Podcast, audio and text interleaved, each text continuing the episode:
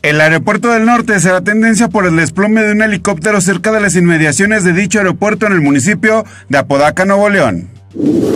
Tigres será tendencia por quienes aseguran que el Ricardo Ferretti dejará de dirigir a Tigres al finalizar la temporada y también porque este fin de semana se disputa el clásico regio ante Rayados. Falcon and the Winter Soldier será tendencia porque se acaba de publicar el sexto capítulo y final de temporada de dicha serie. Cristian Nodal será tendencia por el reciente lanzamiento de Botella tras Botella canción que canta junto con Gera MX. El Día Internacional del Libro será tendencia porque se conmemora los libros con el fin de fomentar la lectura.